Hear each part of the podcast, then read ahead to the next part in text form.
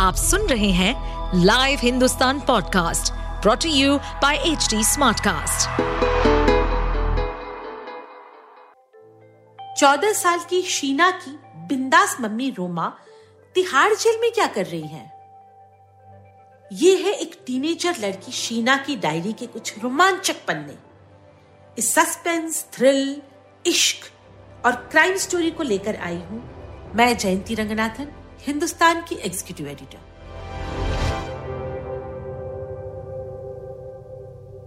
शीना की डायरी का पैंतीसवां यानी आखिरी एपिसोड एक कहानी बाकी है। मेरी मम्मी की लव स्टोरी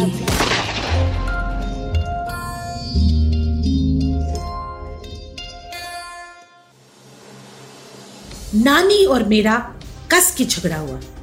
इससे पहले नानी ही झगड़ा करती थी। इस बार मैंने किया। मैंने उन्हें खूब सुनाया। मेरे पापा के बारे में मुझे क्यों नहीं बताया? उनसे मुझे क्यों नहीं मिलवाया नानी? वो यहाँ किस लिए आए थे?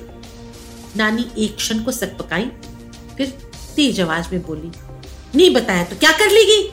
करम जली कहीं की। मुझसे सवाल पूछती है। क्या नहीं बताती। क्यों नहीं बताओगी? मेरे पापा है। उनसे तुमने ये बात क्यों छिपाई कि मैं उनकी बेटी हूँ?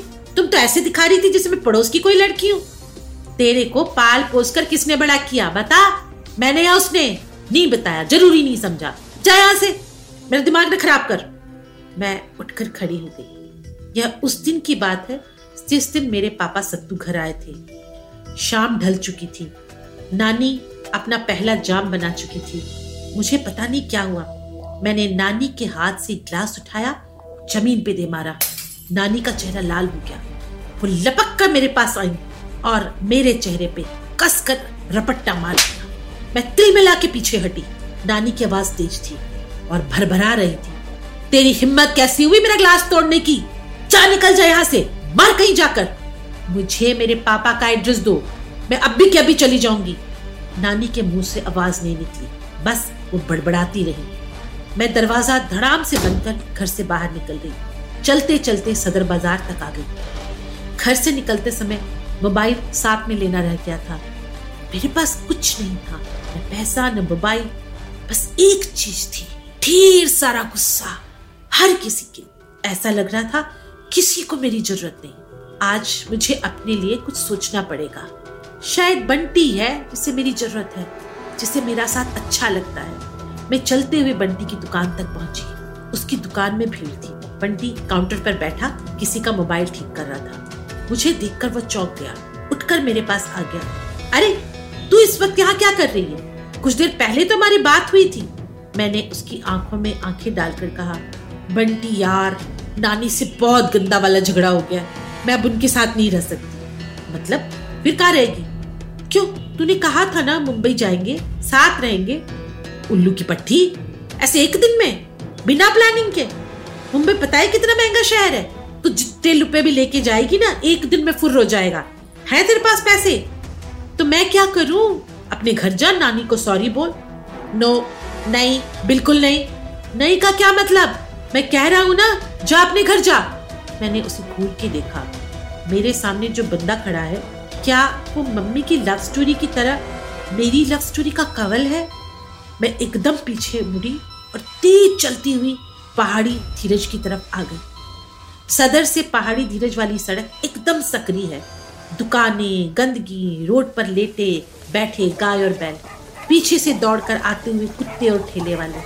मैं जैसे ही अपने मोहल्ले पहुँची, सामने मुझे रघु और उनका हाथ पकड़कर चलती हुई नानी दिख गई। रघु मुझे देखकर ज़ोर से चिल्लाया ए शीना!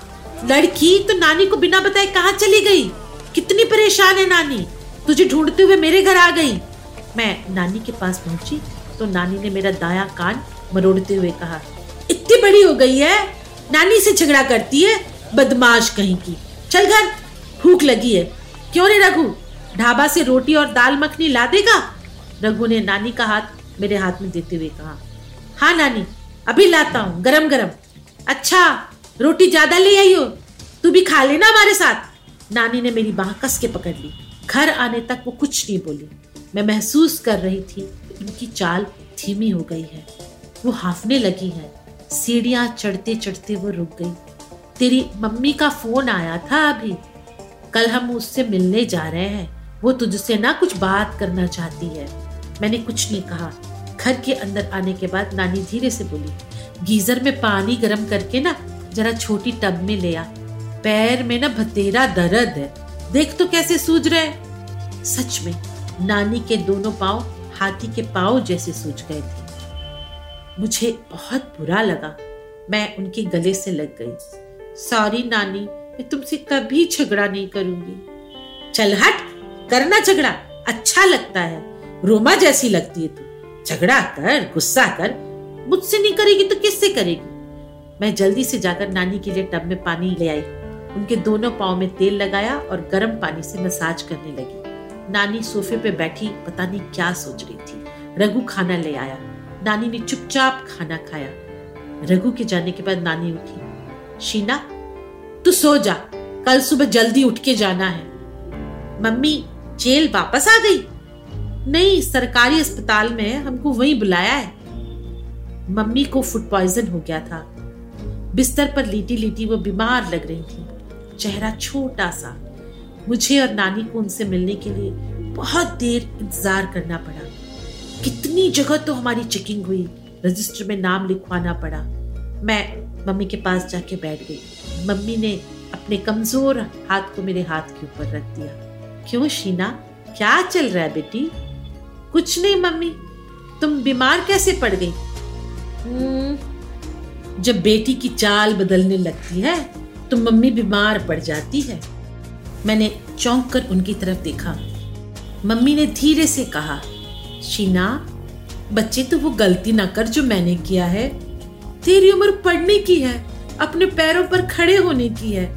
वो बंटी ना बेटा, तेरे लिए ठीक नहीं है। बंटी? मम्मी को कैसे पता चला? मेरे चेहरे पर हवाइयाँ उड़ने लगी। मम्मी ने नानी की तरफ़ देखा। अम्मा तेरी नाक के नीचे मेरी बेटी रास रचा रही है तूने कैसे नहीं देखा? नानी सिर झुकाकर बैठी रही। बस उनका सिर अपने आप हिलता रहा। मम्मी के बीमार हाथ की पकड़ मेरी कलाई पर मज़बूत हो गई। शीना, मेरी बात ध्यान से सुन। मैंने तेरे पापा सत्तू से बात की थी। वो घर आया था अम्मा से मिलने। अम्मा चाहे जो कहे, पर बेटी, वो तेरा पापा है। तेरे को अपने साथ रखने पढ़ाने को राज़ी है, तू उसके साथ चली जा, शीना। मैंने रुआसी आवाज़ में कहा, मैं मैं तो अपने पापा को जानती भी नहीं, मम्मी। वो वो भी मम्मी की आवाज़ जैसे गहरे कुएँ से आ रही थी। सत्तू अच्छा आदमी है। मैं ही उसके साथ निभा नहीं पाई। कमी नहीं थी ना? पर तू ऐसा न कर। फरीदाबाद में अपना घर है उसका। कपड़े का बिज़नेस है। देख, बच्चे, उसने दूसरी शादी भी नहीं की। वहाँ सब ठीक है, बच्चे। अम्मा का साथ छोड़ दे। पहाड़ी धीरज में रहेगी ना, तेरा कुछ न बन सकेगा। तू भी मेरी तरह घर छोड़ के भाग जाएगी क्रिमिनल बन जाएगी। तू कोई अच्छा सपना देख शीना, मेरी तरह नहीं, पैसे के लिए नहीं। मैंने नानी की तरफ़ देखा, वो अभी भी वैसे ही सिर हिला रही थी। मम्मी ने अब की थोड़ा ज़ोर से कहा, अम्मा, तूने शीना को बड़ा कर दिया, अब मेरे बेटे को भी कर दे। आवारा निकल रहा है। दो चार साल बाद मैं बाहर आई जाऊँगी। हम दोनों मिलकर ना शान को इंसान बनाएँगे। अम्मा की आवाज़ पिघलने लगी। उनकी आँखों में पानी सा अटका था। इस समय वो बस मम्मी थी, मेरी और शान की। हमेशा की तरह यहाँ कवल की लव स्टोरी नहीं थी। पर न जाने क्यों, मुझे अपनी वही मम्मी ज़्यादा अच्छी लगती थी। कवल के प्यार में डूबी, अपनी लव स्टोरी में डूबी और अपने बारे में सोचती रोमा तो मेरा और मेरी मम्मी की लव स्टोरी का कुछ इस तरह से द एंड हो गया। इस सीरीज़ को सुनने के लिए आप एच टी स्मार्ट कास्ट को फॉलो कर सकते हैं, जैसे इंस्टाग्राम फेसबुक ट्विटर लिंक्डइन और यूट्यूब ऐसे और भी पॉडकास्ट सुनने के लिए आप लॉग इन कर सकते हैं www.htsmartcast.com इस पॉडकास्ट पर अपडेटेड रहने के लिए हमें फॉलो करें एट एच टी हम सारे मेजर सोशल मीडिया प्लेटफॉर्म पर मौजूद हैं। और और ऐसे पॉडकास्ट सुनने के लिए log on to W W W dot H D smart cast dot com